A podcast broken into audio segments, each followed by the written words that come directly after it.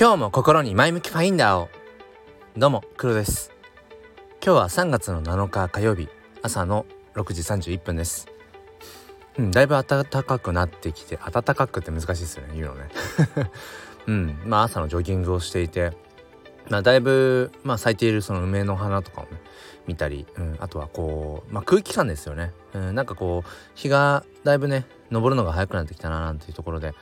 まあ、いよいよ春だななんてことを感じている朝です。え今日は妻の誕生日で、うん、まあちょっと帰りね、えー、ケーキを買って帰ろうと えー、思っているそんなところです。ということで今日も結論みたいなものは出ていないというね、えー、感じなんですけれどもあれもこれもと手を出してしまう僕らのそのなんだろうこう行動そういう行動をとる原理って何なんだろうねってそんな話をしていきたいと思います。よければお付き合いください。このチャンネルは切り取った日常の一コマからより良い明日への鍵を探していくチャンネルです。本日もよろしくお願いいたします。ということであれもこれも、えー、それもどれもみたいな。なんかみんな欲しいみたいなそんなえ CM ソングみたいなのありましたよね。うんもうとにかくこうあっちにも手出してこっちにも手出してしまう。で僕らがこの両手でねうんで持つことのできるまあ数っていうのは限られてるわけですね。まあ抽象それは抽象的な話であれ具体的なものであれ、うん、限られているわけですよね。限られているにもかかわらずうんあれもこれもっていう風になってしまう。どうですかね？今聞いてくださってる方はそういうことはありますか？多分あると思うんだよな。うん。まあ今聞いてくださってる方のうん、多分こう人生というか日々に、うん、変換しながら聞いていただけたらと思うんですけど、まあ、僕もそうですね。改めてあなんかまあ、もしかしたらその風呂敷を広げすぎてしまうみたいな文脈にもつながるのかもしれないですけどなんか気づくとねこうやっぱり自分の身の回りに増えてるんですよね。物もそうだし選択肢もそうだしね。うん。で僕は NFT フォトグラファーとして活動しているので、まあ、本業の傍らね。ちょっとその NFT のあたりに話を絡めて話していくんですけれどもあのー、なんでしょうね。ここ最近でね振り返ってみてもそうですね、えー、ビットコイン NFT、うん、というものに、まあ、またこう興味をね、えー、そそられて、えー、もういろいろとこう調べてもうそればっかり頭の中そればっかりで、うん、でそのビットコイン NFT に自分のアート作品を刻みえ、込んでみたりだとかそのビットコイン NFT のブロックチェーン上にその何て言うんでしょうね自分の名前をこう刻み込んでみたりだとかうん、あとは、えーと、ビットコインネームサービスというねうん。その、まあ、NFT とかをやっていく上で仮想通貨ウォレット、うんまあ、メタマスクとかが必要になるんですがそれのウォレットにね、えー、デジタルの、まあ、番号が振られていてウォレットアドレス42桁。でそれは長すぎるからもっと簡略化できるようなそういうねドメイン取得みたいなのができるんですけどそれのビットコイン NFT 版のね、うん、ものを取得したりだとかやったりだとか。あとはそうですね。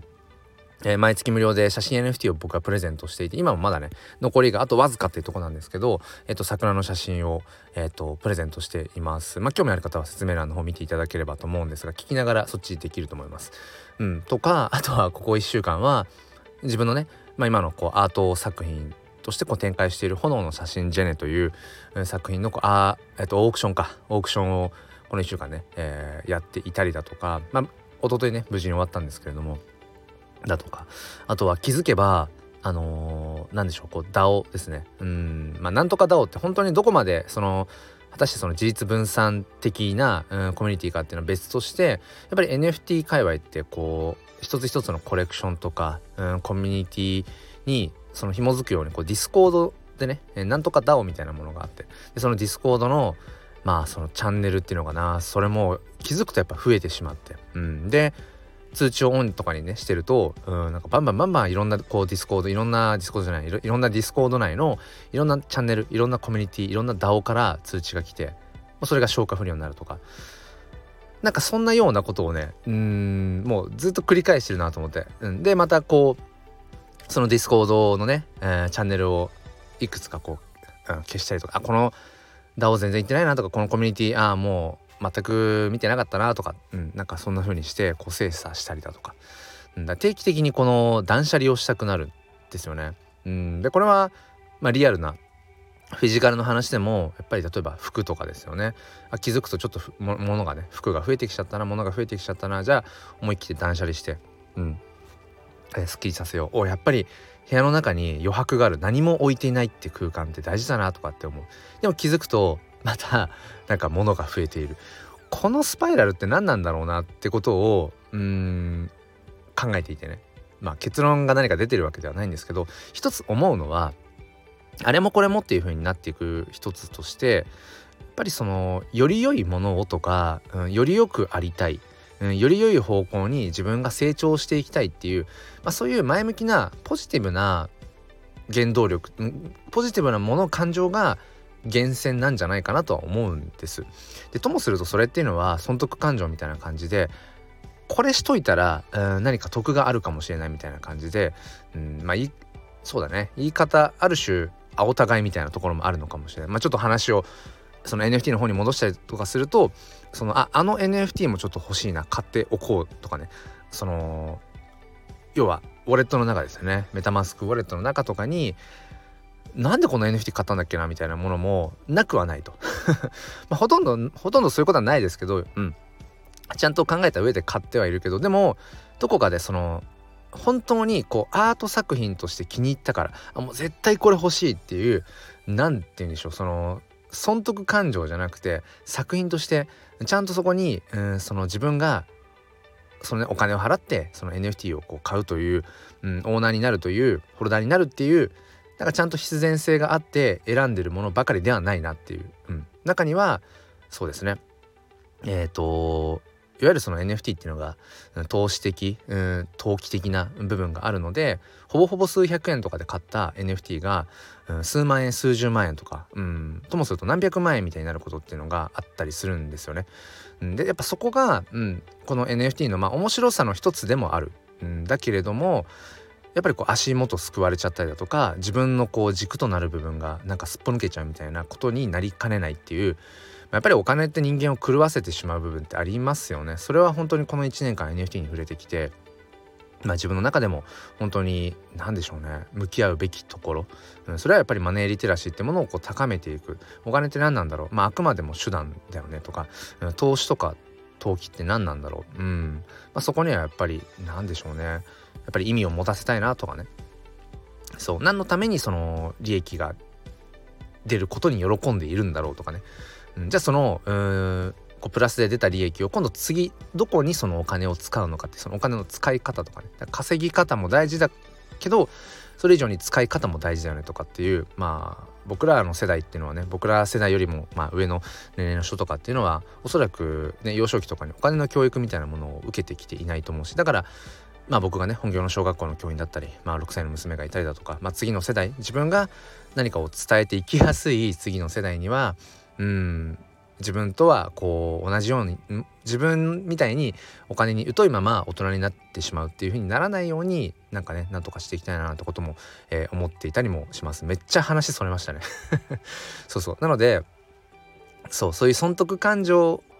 の上でちょっとあの NFT も買っとこうかな。それはともすると、うん、NFT とかじゃなくてももしかしたらあこれ買っといたらいいかもとかこれ手出しといたらいいかもしれない。ちょっとつばつけとこうみたいなね、うん、なんかそういうものをもしかしたら僕らがあれもこれもっていう風になるうーんなってしまいがちな人僕はそうなんですけどのうん何でしょうね。その突き動かす源泉なのかもしれないなってことを思うんですね。だからまあそれっていうのは欲求に似てるなって今話してて思ったんですね。その僕らっていうのはやっぱり欲があるからこそそのそこに行きたいとか次これをしたいっていう行動につながるわけですよね。全く欲求がなくて欲求が枯れてしまったらまあそれこそその生きる、うん、喜びとか、うん、生きる活力みたいなものっていうのもきっと枯渇しちゃうんだろうなって思うし、うん、でもともするとその欲深き自分にね、えー、すごくなんか落ち込んでみたりだとかもう僕はしょっちゅうありますけどね。しょっちゅうありますね。なんでこんなに、うん、欲が尽きないんだろう、うん、そんなことを思いながら。だからまあ何でしょうね。まあ何でもそうだと思うんです、うん、太陽があるから月があるとか 光があるから影があるとか。うん。なんだろうな。こう辛いこととか苦しみみたいなものがあるから喜びとか、うん、その幸せっていういうものをこう相対的に感じられるっていうね、まあ、そういう構造とも同じだと思うんですけど何でしょうね。だから僕らはこの、うん。まあ、欲っていうものとそれに対しての自分の行動とかそういうあたりをねバランスよく向き合っていかなきゃいけないんだろうなって。それはまさにあのー、何でしょうこう車を運転してる時にまっすぐ走る走りたかったとしてもハンドルが常にまっすぐで、ね、あればまっすぐ走れるかってそうじゃないんですよね。これ常にやっぱ運転してる時って左右にこうハンドルを微調整しながらまっすぐ走っている自分の行きたい方向に向かっている、まあ、まさにこれよく使われる例え話なんですけど僕はそれが結構好きで、うん、だからそうここ最近ふとね、うん。まあ、その NFT の話になっちゃいましたけどあちょっとなんかいろんなコミュニティにね、えー、足突っ込みすぎたなとか、うん、じゃあ少しこう、うんね、削るか本当に自分がうん関わりたいと思ってるコミュニティだけにしようとかね。別にその打算で入っているコミュニティにから僕がいなくなったところで何の支障もないわけじゃないですか。とかね、うん、なんか本当にやりたいことやるべきことって何なんだろうな、うん、それはこうあれも聞きたいこれも聞きたいみたいな音声のうんちょっとこう断捨離をするみたいなこともあるかもしれない。そう。そんなことをね今日も。考えていますというそんなお話をさせていただきました。ということで、えー、皆さん最後までお付き合いくださりありがとうございます。それでは良い一日を。ではまた。